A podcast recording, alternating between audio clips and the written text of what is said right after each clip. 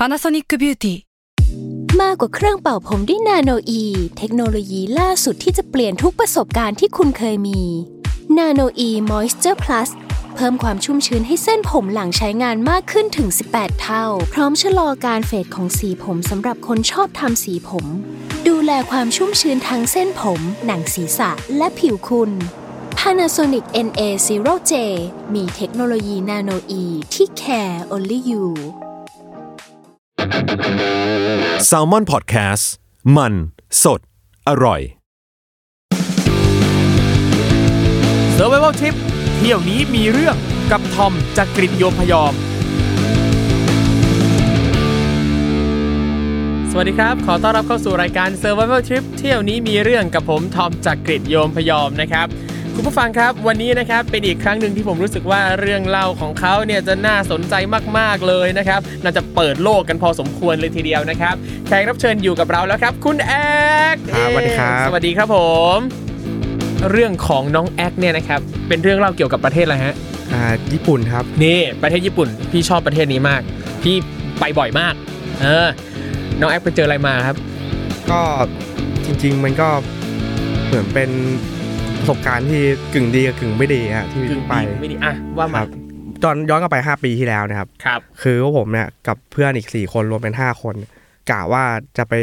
งานดนตรีกันนะครับ งานเขาเรียกว่าชื่องาน Summer Sonic ครับ โอ้โห งานที่เทศกาลดนตรีที่ใครหลายคนนี่ก็จะไปกันเนอะใช่ครับ คุยกันไว้ว่าจะไปกันทั้งหมด 6 วัน พอเราล็อกวันเรียบร้อยเนี่ยวันแรกเข้าไปถึงเนี่ยก็ไปไปเที่ยว ทั่วๆไปก่อนครับ น้องแอ๊กไปที่เมืองไหนครับ เพราะว่า Summer Sonic เนี่ยอ๋ออครับย่างที่ญี่ปุ่นก็จะมีที่โตเกียวกับที่โอซาก้าใช่ไหมครับอันนี้ไปที่ไปโตเกียวครับ ไปโตเกียวใช่ครับซึ่งอันนี้เป็นการไปญี่ปุ่นครั้งแรกปะครับ ไปครั้งแรกครับ ครั้งแรกครั้เลงยแรกเลย มา วันแรกพวกผมก็ไปซื้อเครื่องดนตรีก่อนครับ เพราะว่าพอดีพวกผมเป็นเด็กดนตรีกันครับก็แบบว่าอยากได้เครื่องดนตรีชิ้นใหม่นะครับ ก็เลยไปซื้อเครื่องดนตรีเสร็จปุ๊บตอนเย็นเนี่ยบังเอิญคือผมเนี่ยมีเพื่อนเป็นชาวญี่ปุ่นอยู่คนหนึ่งครับ เขาเป็นนักดนตรีอะแล้วว่าทำโครงการเกี่ยวกับว่าเอาวงไทยกับวงญี่ปุ่นเนี่ยเอามาทำอัลบั้มรวมกันนะครับ เอาซิงเกิลมารวมกัน แล้วก็ปล่อยเป็น digital download ให้คนฟังฟรีๆกันนะครับพอดีวันนั้นอะเขาลงอีเวนต์ว่าคือวันพรุ่งเนี้ยเขาจะมีเล่นที่ชินจูกุพอดีครับครับ ก็ผมก็เลยทักเขาไป ตกลงกันว่าจะไปดูเขาเล่นที่ชินยูกุครับ พอวันรุ่งขึ้นเนี่ยพวกผมก็ตอนเช้าก็ไปเที่ยวกันต่างคนต่างไปเที่ยวกันเนยนะครับ พอถึงตอน ตอนค่ำๆเนี่ย เราก็ไปถึงที่งานครับผมก็ด้วยความที่ว่าพวกผมเนี่ยห้าคนน่ะไม่เคยไปไลฟ์เฮาส์ที่ญี่ปุ่นมาก่อนเลยอะอืมเหมือนบรรยากาศทุกอย่างมันก็ดีดนตรีก็ดีครับเนอะแล้วก็มีแบบมีเหล้าเบียร์กันด้วยครับ ก็เลยเมากันทุกคนนะครับ โอ้โห ดูท่าทางแบบมีความสุขมากกับใช่การไปญี่ปุ่นใช่คครับรั้งนี้ เป็นการเปิดประสบการณ์ที่ดีครั้งแรกที่ไปญี่ปุ่น ครับอ่าเพราะว่าคือจริงๆอะคือพวกพวกผมก็คือตั้งไว้ก็คือแบบ ไปทางเนี้ยคือไปดูดนตรีเอาให้สุดเลยครับแบบไม่ได้คิดว่าจะไปทำนู่นทำนี่อะไรฮะแต่ว่าพองานมันจบเนี่ยพวกผมก็ไปดูดบุหรี่กันข้างหน้าหน้า live house เนี่ยแหละครับดูดบุหรี่กันได้สักมวนสองมวนอยู่ดีมีเพื่อนคนหนึ่งในกลุ่มเนี่ย มันพูดเกริดออกมาว่าเฮ้ยพวกเรามาถึงญี่ปุ่นแล้วเนี่ยเราจะไม่ถึงจริงๆเหรอวะเดี๋ยวหมายถึงยังไง ก็ผมคิดว่าทุกคนเนี่ยก็น่าจะ เป็นกันทุกคนนะโดยเฉพาะผู้ชายไทยเนี่ยแบบว่า เราก็ดูหนังญี่ปุ่นกันมา เฮ้ยเหมารวมเอ้ยอย่าเหมารวมนี่อย่าเหมารวมนี่แล้วก็ทุกคนก็ก็มีความอยากกันนะครับ ด้วยความที่ว่าแบบโอ้โหไปถึงญี่ปุ่นแบบ ผู้หญิงมันก็โอ้โหดีทุกคนเนี่ยฮะอะก็เลยแบบคุยกันว่าเออ ก็น่าสนใจอยู่เหมือนกัน ก็เลยไปถามเพื่อนชาวญี่ปุ่น คนที่เขาเป็นนักดนตรีครับเขาก็ตอนที่ผมไปถามเขาเขาก็ขำแบบ เอ้ย แบบประมาณว่าจะไปจริงๆเหรออะไรเงี้ยพอไปถามเขาเขาเขาก็บอกว่าโอเค เดี๋ยวเขาจะส่ง location มาให้ทางทาง message เฟซบุ๊กนะครับผมก็โอเคยิ้มกันเรียบร้อยแล้วแยกกันตรงนั้น แล้วก็ผมก็ไปเดิน ไปเดินเล่นกันแถวย่านชินจูกุนะครับคือชินจูกุเนี่ยมันจะมีมันจะมีอยู่สองฝั่งครับถ้าผมรู้ว่าเหมือนประมาณว่ามันจะมีฝั่งที่แบบเป็นฝั่งเอาไว้แบบช้อปปิ้งอย่างเดียวครับกับอีกฝั่งหนึ่งมันเป็นฝั่งที่พวกผมอยู่ซึ่งตอนแรกผมก็ไม่รู้ว่าพวกผมอยู่อยู่ย่านเนี่ย คือมันเป็นย่านชื่อว่าคาบุกิโจครับอะคามันบุเป็นกิโจมันเป็นย่านถ้าพูดตรงก็คือมันเป็นย่านย่านราคาของที่นู่นนะครับใช่คาบุกิโจนี่คือเป็นย่านที่แบบเอ่อเป็นที่เล่าลือกันเยอะมากว่าเต็มไปด้วยร้านรวงแบบมีกลิ่นคาวโลกีหน่อยๆใช่ครับจริงๆก็ไม่หน่อย ถ้าคนที่เคยไปอะจะสังเกตแล้วว่าย่านนั้นมันจะมีแบบรูปผู้หญิง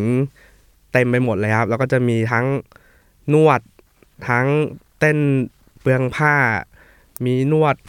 ทุกอย่างมีหมดเลยครับ อุ้ยมันมีหลายแบบนะน้องใช่แอดใช่คือครับบางบางร้านอะมันเป็นร้านที่แบบเข้าไปใช่ไหมจ่ายตังค์เข้าไปปั๊บแล้วก็มันจะมีเป็นเป็นล็อกไว้คล้าย ๆ แบบเอ่อออฟฟิศที่มันมีนั่งกันเป็นล็อกๆอะแล้วพอผู้ชายเข้าไปใช่ไหมเข้าไปนั่ง แล้วก็จะมีผู้หญิงแบบมาให้เว้ยโอ้โหจ่ายตังค์ครับเพื่อแบบให้ครับมาให้เลยเว้ยครับเพื่อนเล่าให้ฟังเอาผมนึกว่าพี่ทอมไปเองเฮ้ยเพื่อนเล่าให้ฟังครับก็พอไปเดินอยู่แถวนั้นได้แป๊บหนึ่งอะมันก็มีมันจะมีคน อยู่ข้างทางครับจะถือป้ายป้ายแบบเป็นผมไม่แน่ใจว่ามันจะมีภาษาอังกฤษด้วยเปล่าจำไม่ได้มันแต่ว่า คือมันจะมีคำว่านวดอยู่ครับพวกผมก็ด้วยความที่ไม่รู้เนี่ยก็เลยเดินเข้าไปถามเขาเขาก็แบบสื่อสารกับพวกผมไม่ค่อยได้เท่าไหร่คราวเนี้เขาก็เลยเรียกนายหน้าเข้ามาคนหนึ่งครับ พอนายหน้ามาถึงปุ๊บเนี่ยเขาก็พาพวกผมไปมุมลับในย่านนั้นเนี่ยครับ แล้วก็หยิบโทรศัพท์ขึ้นมา คือในโทรศัพท์เนี่ยเขาจะมีแบบเป็น เป็นแคตตาล็อกผู้หญิงเลยครับแบบให้พวกเราเลือกแล้วว่าอยากแบบมีประมาณอย่างนี้นะ เราอยากได้แบบไหน แล้วเขาก็บอกราคามาว่าเนี่ยคือถ้าเราจะเข้าเนี่ยเราต้องเสียประมาณ2 0,000เยนครับสมมติเยนก็ก็ประมาณประมาณ6,000 บาท6,000บาทไทยอะครับทีนี้คือมีเพื่อนในกลุ่มคนหนึ่งอะมันรู้สึกว่าเอ้ยมันอาจจะแพงไปหรือเปล่าครับก็เลยขอต่อเขาเหลือ เหลือแค่ประมาณหมื่นเยนครับเขาก็ตอนแรกก็เหมือนเหมือนไม่ไม่ยอมเท่าไหร่อะแต่ด้วยความว่าผมไป 5 คนเขาก็โอโอเค แต่ก็ก็คุยกับเขาอีกว่าก่อนจะจ่ายอะผมขอดูผู้หญิงก่อนอ่าเรียกง่าย ๆ ว่าดูสินค้าก่อนละกันอ่าใช่ครับ เผื่อไม่ตรงปก ใช่ครับก็คือถ้าแบบเราไปถึงปุ๊บเราไม่โอเคเนี่ยเราก็จะไม่ดิวแหละก็คือจะกลับครั้งเขาก็โอเคอันเนี้ยพอโอเคปุ๊บเขาก็จะพาไปที่ที่เกิดเหตุครับคือระหว่างทางที่เดินไปอะมันก็ต้องบอกว่าข้างทางอะมันก็มีสิ่งราคาแบบเต็มไปหมดนะครับเช่นทั้ง เช่น มีผู้หญิงเดินเรียกอะไรอย่างนี้ก็มีเหมือนกันนะครับไอ้อย่างอันเนี้ยเรารู้ได้ยังไงว่าเป็นผู้หญิงที่ค้าบริการหรือว่าอย่างผู้ชายที่เราเดินเดินไปหาเขาเนี่ยเขาแต่งตัวยังไงบุคลิกยังไงครัคืบอ ผู้ชายที่ที่เขาถือถือป้ายครับก็ก็แต่งตัวปกติเลยครับผมรู้สึกว่าเขาจะเล็งไปทางแบบคนต่างชาติมากกว่า ไม่ได้โฟกัสไปทางแบบคนญี่ปุ่น ส่วนผู้หญิงเนี่ยถ้าเราสังเกตจากการแต่งตัวเราจะรู้แล้วว่าไอ้ยคนนี้แบบแน่ๆเลย ดูไม่ค่อยแบบไม่ไม่ปกติครับระหว่างทางก็เดินแบบมึนๆใหม่ครับจนกระทั่งมาถึงที่เกิดเหตุเนะครับที่ตึกเนี่ยมันเป็นตึกสีแดงครับ ไม่ค่อยใหญ่เท่าไหร่ แล้วมันมันดูแปลกๆที่ว่าคือคือตึกเนี้ยโครงสร้างมันมันไม่เหมือนไม่เหมือนตึกปกปกติครับคือปกตึกไอตึกปกติอะ มันจะมีบันไดอะครับ แต่ตึกเนี้ยมันไม่มีบันได มันจะมีแต่ลิฟต์อย่างเดียวครับ มันจะสูงประมาณ7จ็ดแปดชั้นเนี่ยครับ ตอนที่ไปถึงเนี่ยพวกผมก็ขึ้นลิฟต์ขึ้นไปถึงชั้น 6 ตอนอยู่ลิฟต์ก็แบบทุกคนแบบดูเป็นกังวลกันมากกว่าที่จะกระสันมากกว่า หมายถึงว่าดูมีอะไรไม่ชอบมาพากลใช่จนเริ่มใช่ครับรู้สึกแบบหวาดระแวงแล้วใช่ครับคือตอนแรกเนี่ยจะมาแบบเฮ้ยคึก พร้อมจะเผด็จศึกครับ ออกมาจากลิฟต์ปุ๊บเนี่ย คือทางเขาเนี่ยก็พาผู้หญิงออกมาคนนึง พวกผมก็ไม่ได้คิดว่าแบบ มันจะอะไรขนาดนั้นนะครับคำว่าอะไรขนาดนั้นคืออะไรก็อะเด็ดเด็ดเลยนะอ่าโอ้ประมาณนั้นคือเด็ดมากออแบบเลยแบบไม่ไม่ได้คิดว่าเฮ้ยแม่งจะเหมือนเหมือนในที่เราคิดหรือเปล่าเนี่ยพอคนแรกออกมาเขาเอาเอามาแค่คนเดียวแหละครับ พอคนที่ออกมาเท่านั้นแหละโอ้โหคนนี้แม่งแม่งเหมือนในหนังมากเลยพี่แบบ แบบคือทุกคนที่ถือถือตังค์อยู่คนละหมื่นเนี่ยคือคือมือสั่นทุกคนเลยครับตอนนั้นแบบ โอ้โหแบบ จ่ายก็จ่ายวะตอนนั้น ก็เลยให้เขาไปหมื่นหนึ่งฮะแล้วพอเข้าไป อันนี้ที่ว่าให้เข้าไปหมื่นหนึ่งคือทุกคนจ่ายพร้อมกันใช่ไปครับหมื่นหนึ่งจ่ายพร้อมเลยกันห้าหมื่คนนหนึ่งก็เป็นห้าหมื่นจ่ายไปแล้ว ใช่ครับ ก็พอจ่ายไปปุ๊บเนี่ย ก็เขาก็พาเข้าไปในห้องครับคือในห้องมันก็มีความรู้สึกแปลกๆนะคือที่พวกผมคิดก็คือแบบว่าเราจ่ายปุ๊บเนี่ย เราเราคือเราขึ้นห้องเลย แล้วเราก็คือก่อนขึ้นห้องก็คือมันต้องมีคนให้เราเลือกก่อนเลือกปุ๊บก็ขึ้นห้อง แต่ว่าพอเข้าไปข้างในอะมันเป็นเล้าอะครับเป็นเล้าแบบว่าเหมือนให้เราเรียกเด็กมานั่งดิ้งมานั่งดื่มกันมากกว่าก็ก็คิดแล้วว่าเอยเออมันมันไม่น่าใช่ละก็พอนั่งไปปุ๊บเนี่ยปรากฏว่าไอ้ที่เด็ดๆมีสองคนนะครับอีกสามคนเนี่ยอะไรไม่รู้เลยครับแบบแบบว่าไม่เหมือนแบบที่มันมันเปิดรูปไว้ให้ดูอะครับไม่เหมือนเลยอะไรเงี้ยก็เลยแบบนั่งกันนิ่งๆกันทุกคนเลยครับแบบรู้สึกว่าแม่งแม่งไม่ใช่แล้วอยากจะกลับ ไปไปนอนแล้วแหละ ก็นั่งกัน dead air มาสิบห้านาทีครับไอเด็ก drink อะพอมานั่งอะมันก็เรียกเรียก drink พวกผมไปอ่าประมาณ 3 0 0พันเยนครับ ตอนนั้นก็จ่ายไปเป็นค่า drink ให้เขา เขาก็มาแบบมากอดมาลูบคลำอะไรพวกผมนี่แหละแต่ว่าผมก็ไม่ได้มีความรู้สึกแบบอยากอยากจะจะอะไรอย่างนั้นแล้ว ก็นั่งเฉยๆครับจนกระทั่งแบบมันทุกอย่างมันมันนิ่งไปหมดเลยครับคือคืออันนี้ผมลืมบอกว่าในในห้องนั้นอะคือมีแต่พวกผมคนเดียว มีมีแค่ห้าคนแล้วก็มีแบบว่ามีเด็กดิ้ง แล้วก็มีพนักงานของเขานะครับเหมือนเป็นเล้าส่วนตัวที่มีแต่พวกเราใช่แต่พวกเราใช่ครับไปคือแบบไม่มีอารมณ์ใด ๆ แล้ว ใช่ครับผม มันจะมีอยู่เด็กคนหนึ่งครับ คือเหมือนเขาก็พยายามจะสื่อสารกับพวกผมนี่แหละเขาก็หยิบเครื่องคิดเลขมา ให้พวกผมดู แล้วก็กดตัวเลขตัวเลขแรกนี่คือหนึ่งแสนสองหมื่นเยนครับแสนสองหมื่นเยนก็คือประมาณสามหมื่นหกพันบาท ประมาณนั้นครับ แล้วเขาก็เลขอะไรฮะชี้ขึ้นไปข้างบนครับ เหมือนประมาณว่าให้ขึ้นไปข้างบน แล้วก็ทำท่าอย่างนี้กันทำท่าอย่างนี้นี่คือท่าที่นักทำคือเอามือประสานกันแล้วก็ อ่าครับโอเค คือรู้เรื่องว่าขึ้นไปข้างบนปั๊บได้ อ่าอย่างนั้นในเลยราคาสามหมื่นหกอ่าครับผมผมก็เอ้ยจริงเหรอวะเอ้ยไม่มีตังค์ด้วยอะไรอย่างเงี้ยก็เลยบอกว่าเอ้ยไม่เอาไม่เอาทีเนี้ยก่อนที่ผมจะลุกขึ้นออกเนี่ยมันก็กดมาอีกราคาหนึ่งครับเป็นราคา1นึ่งแสนหกหมื่นเยนแพงขึ้นครับผม แล้วก็ชี้ไปทางประตูทางออกครับ แล้วก็ทำท่า แบบเป็นกากบาทแบบทำท่าเอาเอามือไขว้กันใช่ครับประหนึ่งว่าห้ามออกนะครับถ้ายังไม่จ่าย1นึ่งแสนหกหมื่นเยน ใช่ครับประมาณนั้น หลังจากที่ที่เขากดตัวเลข1นึ่งแสนหกหมื่นเยนมาเนี่ยพวกผมก็ตกใจกันแล้วแบบลุกกันทุกคนแล้ว ซึ่งตอนที่พวกผมลุกเนี่ยมันก็จะมีการ์ดที่แบบว่าเป็นลักษณะคล้ายๆยากุซ่าครับ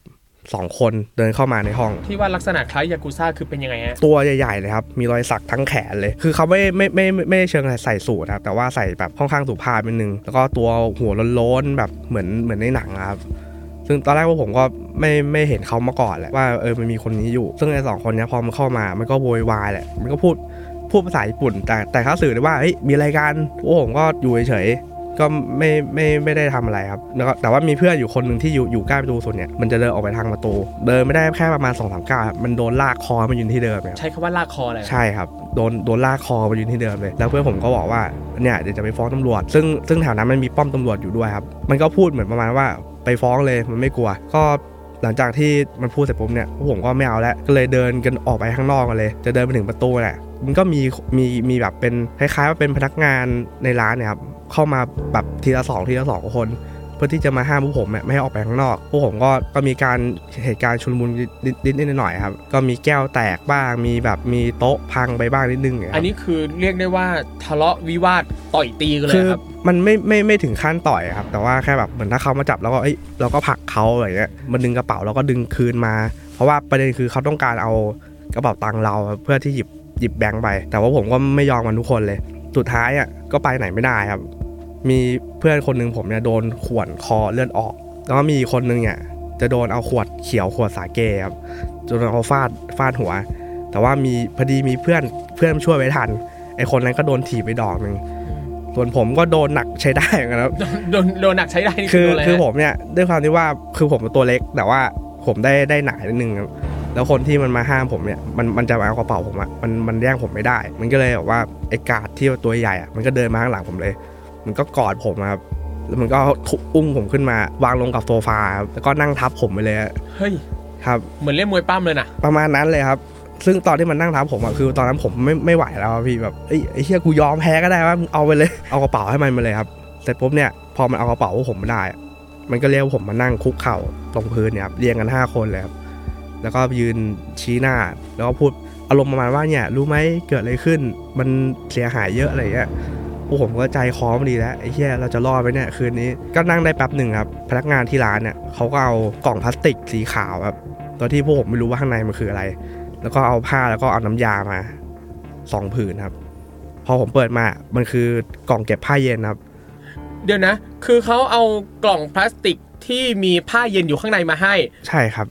เอาเอามาให้ทำอะไรครับอ่าเอาเอามาให้เก็บเลยครับ คือมันจะมีผ้าที่แบบว่ายังยังไม่ได้ม้วนอยู่ครับครับ มีอยู่กองหนึ่งแล้วในกล่องเนี้ยคือเป็นกล่องที่เก็บผ้าผ้าเย็น เพื่อเอาไว้ให้แขกเข้ามาครับก็ให้พวกผมมาม้วนผ้าแล้วก็เก็บเข้าใส่ในกล่องพลาสติกเขาเนี่ยครับเดี๋ยวอ๋อหมายถึงว่าคือปกติเนี่ยเวลาเราไปร้านญี่ปุ่นเราก็จะเห็นว่าเขาจะมีผ้าเย็นอ่าที่ครับม้วนๆใช่มาใช่เอามาครับเสิร์ฟแขกก่อนใช่ครับผม แต่อย่างอันเนี้ยพอเขาจับเราได้เรียบร้อยแล้ว เรายอมตกเป็นเบี้ยล่างของเขาแล้วเขาใช้ให้เราม้วนผ้าเย็นอันนั้นเก็บใส่กล่องนั่นแหละฮะใช่ครับอืม ก็มีมีประมาณหนึงเลยครับครับ แล้วก็มีเป็นผ้า แล้วก็มีน้ำยาเช็ดโต๊ะครับครับ ให้เช็ดโต๊ะทั้งร้านเลยครับผม เหมือนกับว่าให้เราทำความสะอาดร้านให้นะฮะ ประมาณอย่างนั้นเลยครับ แล้วแต่เราแต่ก็ว่ายอมใช่ครับต้องต้องยอมครับตอนนั้นครับต้องยอมเดี๋ยวแล้วคืออันนี้หมายถึงว่าต้องทำความสะอาดร้านทั้งร้านเลยเหรอครับ ใช่ครับก็คือโต๊ะที่เขามีในร้านเนี่ยก็คือเราต้องเช็ดให้เขาหมดเลยครับ ความรู้สึกตอนนั้นคือยังไงฮะ อยู่ๆต้องไปเป็นพนักงานทำความสะอาดร้านอะ มันก็คิดอะไรไม่ค่อยได้แล้วก็คือเขาให้เราก็ต้องทำเพราะว่าเราเราหนีไปไหนไม่ได้ครับครับ เพราะว่าเราเราพยายามจะหนีอะแต่เราหนีไม่ได้ ในเมื่อเขาให้เราทำเราก็ต้องทำไปก่อน เพื่อที่เราจะได้รอดจากการเกิดเหตุการณ์ต่อไปครับ แล้วคือณตอนนั้นคือเช็ดไปโดยที่เราก็ยังไม่รู้ว่าหลังจากนี้จะโดนอะไรอีกนี่แหละฮะใช่ครับ คือคือผมไม่ไม่ไม่รู้เลยว่า เหตุการณ์ต่อไปเราจะเกิดอะไรขึ้น แล้วเหตุการณ์ต่อไปเกิดอะไรขึ้นครับ อ่าหลังจากที่ทุกอย่างมันเรียบร้อยหมดแล้วครับ คือทำความสะอาดเสร็จหมดแล้วนะใช่ครับ ก็มีกาดสองคนครับเขาก็เข้าไปที่ครัวครับแล้วก็หยิบเบียร์มาให้พวกผมคนละกระป๋อง ครับผมเฮ้ยหยิบเบียร์ไม่คนละเดี๋ยวตอนนั้นคือเรารู้สึกยังไงบ้างอะตอนที่เขาหยิบเบียร์มาให้อะ มันก็แปลกๆครับเพราะว่าตอนแรกเราโดนเอาตังค์ไปแล้วครับ แถมแม่งยังใช้ให้เราทำคนละอาหารอีกอืมเอาเบียร์มาให้นี่คือเป็นเป็นค่าตอบแทนหรือเปล่า ก็รู้สึกแปลกๆนิดนึงครับ ที่ข่าวนั่นคือมันมีคนนึงเนี่ยคือมันเปิดกระป๋องเบียร์ครับแล้วก็ขอชนด้วยครับ แล้วแคมป์ไปกับทุกคนแล้วตอนนั้นเอ้ยก็ต้องชนกับกับมันนะครับอืมฮะตอนนั้นเรารู้สึกอะไรไหมครับ ว่าแบบการที่อยู่ๆเอาเบียร์มาให้เนี่ยจะเป็นการวางยาหรือเปล่าหรืออะไรเงี้ยผมไม่ไม่ได้คิดเรื่องนี้นะครับ ก็คือ คิดว่าแบบในเมื่อมึงให้ชนกูก็ชนแบบนั้นครับเพราะว่าคือคือตอนนั้นก็คือกับที่ที่คิดก็คือแบบว่า ไม่อยากอยู่ที่นี่แล้ว อยากอยากจะออกจากที่ที่เกิดเหตุแล้วแบบทำไงก็ได้ให้ออกให้เร็วที่สุดนะครับ ก็พอชนกันเรียบร้อยเนี่ยก็ดึงกันไปแป๊บหนึ่งเขาก็ปล่อยพวกผมออกมาเลยคเหรับมือนแบบเราก็ ทำตัวไปตามที่เขาอยากให้ทำอะอยากให้ทำอะไรก็ได้ใช่ยอมครับทุกอย่างแล้วเพื่อที่จะได้รอดออกมา ครับผมอืมเออผมลืมบอกเป็นตัวเลขเงินที่ที่โดนเราไปครับครับอ๋อคือเขาเอากระเป๋าเราไปแล้วก็หยิบตังค์ออกจากกระเป๋าเองใช่เลยใช่ครับ คือเพื่อนผมห้าคนเนี่ยมันจะมีอยู่สองคนที่ไม่ได้เอาเงินติดตัวมา คือมันจะเอาเงินติดไว้แค่หนึ่งหมื่นเยนครับเพื่อไว้ใช้จ่ายแต่ละวัน แต่ว่าผมกับเพื่อนอีกสองคนเนี่ยก็คือเอาเงินไปหมดเลย ก็คือมีคนนึงเนี่ยโดนไปน่าจะเกือบสองแสนได้ครับอีกคนนึงโดนไปประมาณแสนหกส่วนผมโดนไป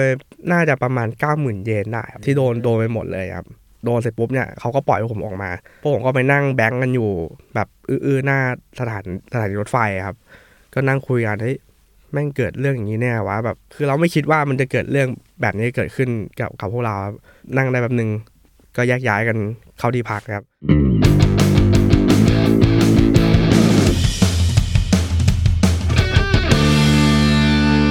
เรียวันรุ่งขึ้นเนี่ยผมกับเพื่อนอีกสองคนที่พักด้วยกันเนี่ยคือมีอยู่คนหนึ่งอะที่มันโดนโดนเอาไปเยอะที่สุดเนี่ยมันไม่ยอมครับ มันก็คุณว่าเนี่ยมันจะไปสถานทูตไทยญี่ปุ่น จะไปเหมือนคล้ายๆว่าจะไปฟ้องฟ้องร้องเรื่องที่เกิดขึ้นเนี่ยครับ ก็ไปกัน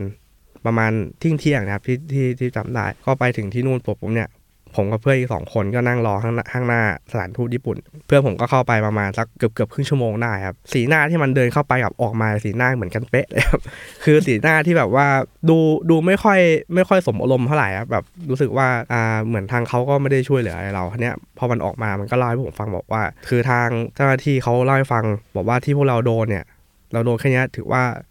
เล็กน้อยมากเลยนะ เคยมีคนโดนแบบว่าเอาบัตรเครดิตเนี่ยเอาไปรูดเป็นวงเงินเป็นล้านก็มีครับแล้วก็มีแบบว่าโดนตัดนิ้วก็มีเหมือนกัน มีแบบว่าเอาไปถ่วงน้ำก็มีเหมือนกัน ซึ่งเรื่องพวกเนี้ยเราแจ้งความเขาได้ครับ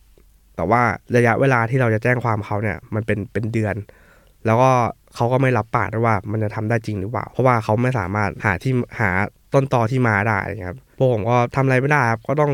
ก็ต้องยอมไปตอนนั้นครับซึ่งซึ่งเหตุการณ์ที่เกิดขึ้นเนี่ยมันมันเพิ่งคือพวกผมไปกัน6วันนะครับเหตุการณ์วันที่เกิดขึ้นมันมันเพิ่งวันที่สองเองโอ้เพิ่งวันที่สองเหลืออีกใช่สี่วันเลยนะครับเหลือสี่วันไอตอนนั้นมันก็ยังมีอย่างมันยังมีมันยังมีความโชคดีอยู่ เล็กน้อยก็คือ ตังค์ที่พวกเขาเอาไปอะคือเขาเอาไปแต่แบงค์หมื่นเยนครับส่วนพวกเศษตังค์หรือว่าแบงค์พันเนี่ยเขาไม่หยิบไปเลยอืมก็เลยจะเหลือเศษให้แบบได้ใช้ชีวิตกันแบบแบบซื้อข้าวกินอะไรบ้างครับ เหมือนก็มีจรรยาบรรณอยู่ประมาณหนึ่งคือเอาไปแต่ประแบมาณงค์นั้นใหญ่ ครับๆแบงค์พันเยนเก็บไว้อะให้พอยาไส้สักหน่อย ใช่ครับประมาณนั้น ซึ่งช่วงช่วงนั้นก็ต้องกินไก่ทอดลอว์สันทุกวันนะครับ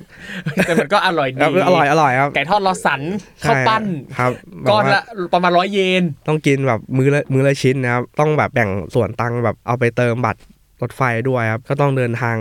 ทุกวันเหมือนกันอะไรเงี้ยครับ ซึ่งหลังจากเกิดเหตุการณ์นั้นในช่วงตั้งแต่วันแรก ๆ ที่เราไปถึงอะ แล้วอีก 4 วันที่เหลือ เราสามารถเที่ยวยังมีความสุขได้อะครับโอ้อันนี้ก็ความรู้สึกเป็นไงอะอันนี้ก็แปลกๆเหมือนกันนะครับ เพราะว่าคือไอ้วันที่สามเนี่ยหลังจากที่พวกผมไปสถานทูตเนี่ยพวกผมก็ไปงาน Summer Sonic เลย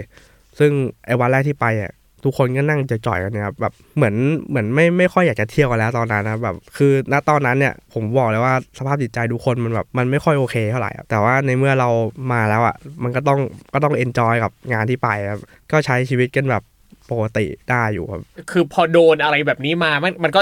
ยากจะทำใจอะ แล้วมันใช่ก็ต้องใช่ใช้ใช้เวลาทำใจประมาณหนึ่งอะ แต่ครับพอผมคิดได้ว่า เออ เครียดไปก็เท่านั้น ยังไงมันก็ทำอะไรครัไม่บได้ ก็มา enjoy กับสิ่งที่อยู่ตรงหน้าดีกว่าใช่ครับ งานที่ไปไปสองไปสองวันนะครับ งาน Summer Sonic ก็ไปเมากันต่อครับแบบครับเท่าที่ทรัพย์มีประมาณนั้นนะครับเข็ดไหมจริง ๆ ก็ก็เข็ดนะครับ คือคือผมเคยเคยไปแบบเนี้ยบางประเทศเหมือนกัน เช่นเช่นเช่นอย่างจีนเนี้ยเคยไปครับเหมือนกันครับ เป็นไงฮะที่นั่น แต่จีนเนี่ยคือเขาจะเป็นแบบสถานที่ที่โอเคหน่อย คือจีนเนี่ยมันมีในโรงแรมก็มีเลยครับ แบบว่าเป็นชั้นให้เราเข้าไปแบบซื้อได้เลยครับ อันนี้ไปที่เมืองอะไรฮะไปเซี่ยงไฮ้ครับครับ แต่ว่าอันนี้คือผมผมไปแล้วก็ไปดูคนเฉยๆไม่ได้แบบว่าไปก็คือเอาง่ายคือเหมือนว่าเข้าไปแล้วขอขอดูคนก่อนอืมซึ่งมันมันก็ไม่ไม่ถูกใจก็ก็เดินออกมาไม่มีอะไรครับแต่ว่าอย่างของญี่ปุ่นเนี่ยเราไม่รู้เลยเลยครับแล้วแบบเราไปในที่ที่เราไม่รู้ด้วย ซึ่งก่อนไปอะผมก็มีแบบศึกษาข้อมูลเหมือนกันว่าเออแบบ มันมีแบบมีอย่างที่เราคิดจริงหรือเปล่าแบบมีให้ซื้อจริงไหมอะไรเงี้ย ก็อ่านทางพันทิปเนี่ยครับแต่ก็ผมก็ไม่คิดว่ามันมันเป็นข้อมูลที่จริงหรือเปล่าอย่างเงี้ยแปลว่าก่อนที่เราจะไปญี่ปุ่นเนี่ย เราก็ศึกษาข้อมูลมาประมาณหนึ่งว่าใช่ถ้าเราครับจะไปซื้อเนี่ย มันครับผมสามารถทำได้ยังไงบ้างประมาณประมาณนั้นครับ นี่ขนาดหาข้อมูลมาแล้วนะครับแต่ก็ยังโดนอยู่ อันนี้อยากรู้ว่าตอนที่เราหาข้อมูลนะครับครับ เราเจอคนมาเตือนภัยอะไรแบบนี้ป่ะครับ คือในในพันทิปที่ผมอ่านเนี่ย ส่วนมากมันมันจะบอกแค่ว่าเป็นสถานที่เฉยๆครับมัน ไม่ได้แบบว่ามีบอกว่าเออโดนอะไรอย่างนี้หรือเปล่าครับครับแต่คืออย่างอันเนี้ยเหมือนกับว่าพอเราไปลองปั๊บเราเจอแบบนี้ อันนี้ครับทีนี้พี่ถามเลยว่าสมมุติว่าครับถ้าคนฟังเนี่ยอยากจะไปอยากจะลองของบ้างครับเนี้ยเขาควรจะเตรียมตัวยังไงบ้างโอ้ถ้าอยากจะไปแบบเนี้ยครับที่คาบุกิโจ ผมว่าต้องเตรียมตังค์ไว้เยอะผมว่าเรื่องตังค์นี่สำคัญที่สุดแล้วครับคือ ผมว่าถ้าตังค์ถึงอะยังไงก็ถึงครับ อะก็จริงถ้าตั้งถึงถ้าไงตังก็ค์ถึถึงงยังก็ถึงครับ เพราะว่าดูเหมือนผมสังเกตเหมือนว่า คือที่คาบุกิโจมันมีที่ให้เราไปแน่นอนครับ อยู่ที่ว่าเรามีทรัพย์ถึงที่เขาต้องการหรือเปล่า แล้วมันเป็นเรทราคาที่ค่อนข้างสูงมากๆครับเอาจริงก็เท่าเท่าที่พอจะมีความรู้มาบ้างครับที่ที่เคยอ่านมาเนี่ยเหครัมือบนกับว่ามันก็จะมีหลายแบบ มีทั้งที่เป็นโรงแรมที่เขาเรียกว่า Love Hotel ครับซึ่งเราบางที่เนี่ยเราสามารถเข้าไปหาซื้อข้างในเลยก็ได้อะไรเงี้ยบางที่อาจจะหิ้วจากข้างนอกเข้าไปก็ได้ บางที่ก็จะเป็นแบบจ่ายตังค์เข้าไปนอนคุยนั่งคุยเฉยๆก็มีครับนะครับแล้วก็มีหลายแบบจริงๆต้องหาข้อมูลให้ดี อันหนึ่งที่เคยอ่านเจอมาครับเขาก็แนะนำว่าอย่าเอาตังค์ไปเยอะ คือให้ เตรียมไปแค่ที่เรารู้สึกว่าถ้าต้องจ่ายเพิ่มอืม extra ครับ อะไรใด ๆ ไปแล้วจะไม่เสียดาย ครับผม อะไรเงี้ย เอออย่าอย่าเอาตังค์ไปเยอะเกิน ก็จะอันตรายครับอันเนี้ยอยากรู้ว่าแล้วหลังจากนั้นได้ไปญี่ปุ่นอีกป่ะฮะ มีปีนี้ครับเพิ่งเพิ่งไปมาก็ไป Summer Sonic เหมือนเดิมเลยครับ ไป Summer Sonic เหมือนเดิม ใช่ครับ ได้ไปที่เดิมไหมครับ ไปแวะไปครับไปดูบรรยากาศว่าเอ้ยตรงนี้เราเคยผ่านภาพเหตุการณ์เดินรวมกลับมาปะเนี่ย ใช่ครับแบบก็เดินเดินแบบ แต่ผมไปช่วงกลางวันไม่ได้ไปกลางคืนนะครับก็เลยแบบปลอดภัยหน่อยครับถ้าไปแบบช่วงเย็นๆเนี่ยหรือว่าค่ำๆผมว่าน่าจะอันตรายแหละเพราะว่าประมาณสักห้าหกโมงก็เริ่มมีคนออกมาถือป้ายแล้วครับว่าอยากไปนวดหรืออยากไปมีเซ็กหรือเปล่าอย่างเงี้ยครับอืมเริ่มเริ่มมีนะครับที่ที่ชินจูกุครับครับก็จริงๆฝากถึงคุณผู้ฟังทุกท่านนะฮะว่าต้องระวังตัวให้ดีอะครับใช่ยิ่งครับเราไปที่นั่นแล้วบางคนเนี่ยภาษาญี่ปุ่นไม่ได้ แล้วคนญี่ปุ่นบางคนภาษาอังกฤษก็ไม่ได้ด้วย การครับสื่อสารเนี่ยเป็นปัญหามากใช่ๆเลครัยบนะครับ ถ้าเราเรียนรู้ภาษาญี่ปุ่นพื้นฐานก่อนก็ดีนะครับ แล้วก็ระวังตัวให้ดีเลย ยิ่งถ้าเราจะไปในที่อโคจรแบบเนี้ยโดยเฉพาะในที่ต่างถิ่น เราไม่รู้เลยว่าเราอาจจะเจออะไรบ้างอย่างที่ที่สถารทูตบอกมา บางคนเสียตังค์มากกว่านี้ บางคนใช่โดนครับตัดนิ้วบางคนถึงขั้นโดนจับไปถ่วงน้ำเนี่ยครับมันอันตรายมาคกรับมันอันตรายมาก ถ้าโดนอย่างนั้นจริงๆผมก็อย่างโดนตัดนิ้วเนี่ย คือยิ่งว่าผมเล่นดนตรีด้วยก็ถ้าโดนตัดนิ้วจริงๆมากลับมาเราจะเล่นยังไงวะไม่มีนิ้วให้เล่นจับคอร์ดยังไงอะก็ฝากถึงคุณผู้ฟังทุกท่านนะครับ อย่างที่บอกไปแหละว่า ระวังหาข้อมูลให้ดี เตรียมตัวให้พร้อมนะครับ ถ้าตรงไหนที่เรารู้สึกว่าถ้าเข้าไปแล้วไม่น่าจะปลอดภัยอะเอาตัวออกมาดีกว่า มันไม่ใช่ทุกที่ที่จะปลอดภัยสำหรับทุกคน น้องแอคมีอะไรอยากจะฝากถึงคุณผู้ฟังอีกไหมฮะครับครับก็อย่างที่พี่ทอมบอกครับผมว่าการไปซื้อบริการต่างประเทศเนี่ยมันค่อนข้างอันตรายนิดนึงครับเพราะว่าอย่างหนึงมันไม่ใช่ประเทศเราครับการสื่อสารมันมันก็ยากแล้วครับเพราะการสื่อสารยากเนี่ย มันก็ทำอะไรมากมากกว่านี้ไม่ได้ครับคุยไม่รู้เรื่องเรื่องตังค์อีกอะไรอย่างเงี้ยครับถ้าทางทางที่ดีอะคือผมว่าไปต่างประเทศเนี่ย ผมว่าเราไปเที่ยวอย่างเดียวดีกว่าครับอย่าไป ที่อโคจร อย่างเงี้ยมัน ไม่ปลอดภัยครับ ซึ่งเหตุการณ์เนี่ยมันก็เกิดจากผมแบบร้อยเปอร์เซ็นต์แบบไม่ได้ปรุงแต่งเรื่องมันเลยครับ พูดตรงๆ ก็เกิดจากความเงียบของเราล้วนๆนะอ๋อฮะแน่นอนครับ แน่นอนครับทำใครไม่ไม่เข้าใครออกใครครับนะประมาณนั้นไม่เข้าใครออกใครแต่เข้าเราเราไม่ออกเลยนะครับอ๋อไม่ไม่ออกแล้วอันนี้นั่นแหละครับก็ฝากคุณผู้ฟังทุกท่านนะครับ อย่างที่เราย้ำกันตลอดว่าคำนึงถึงความปลอดภัยด้วยนะครับครับยิ่งเราไปทำอะไรที่ต่างถิ่นต่างแดนนะครับอะขอบคุณน้องแอคมากนะครับที่ได้มาถ่ายทอดประสบการณ์ให้เราได้ฟังกันในวันนี้นะครับก็หวังว่าคุณผู้ฟังเองนะครับก็จะได้เตรียมตัวเตรียมใจเตรียมพร้อมสำหรับการไปเที่ยวญี่ปุ่นหรือประเทศอื่นๆนะครับคุณผู้ฟังสามารถกลับมาติดตามรายการ Survival Trip เที่ยวนี้มีเรื่องได้ใหม่ ทุกวันพฤหัสบดีนะครับที่นี่เลยครับ Salmon Podcast นะครับใครมีเรื่องราวอะไรอยากจะเล่า อยากจะแบ่งปันก็ติดต่อมาได้นะครับทางอีเมลหรือว่าทาง inbox ในเพจ Salmon Podcast นะครับวันนี้ผมทอมจักริศต้องขอลาไปก่อนนะครับ เจอกันใหม่โอกาสหน้าครับสำหรับวันนี้สวัสดีครับ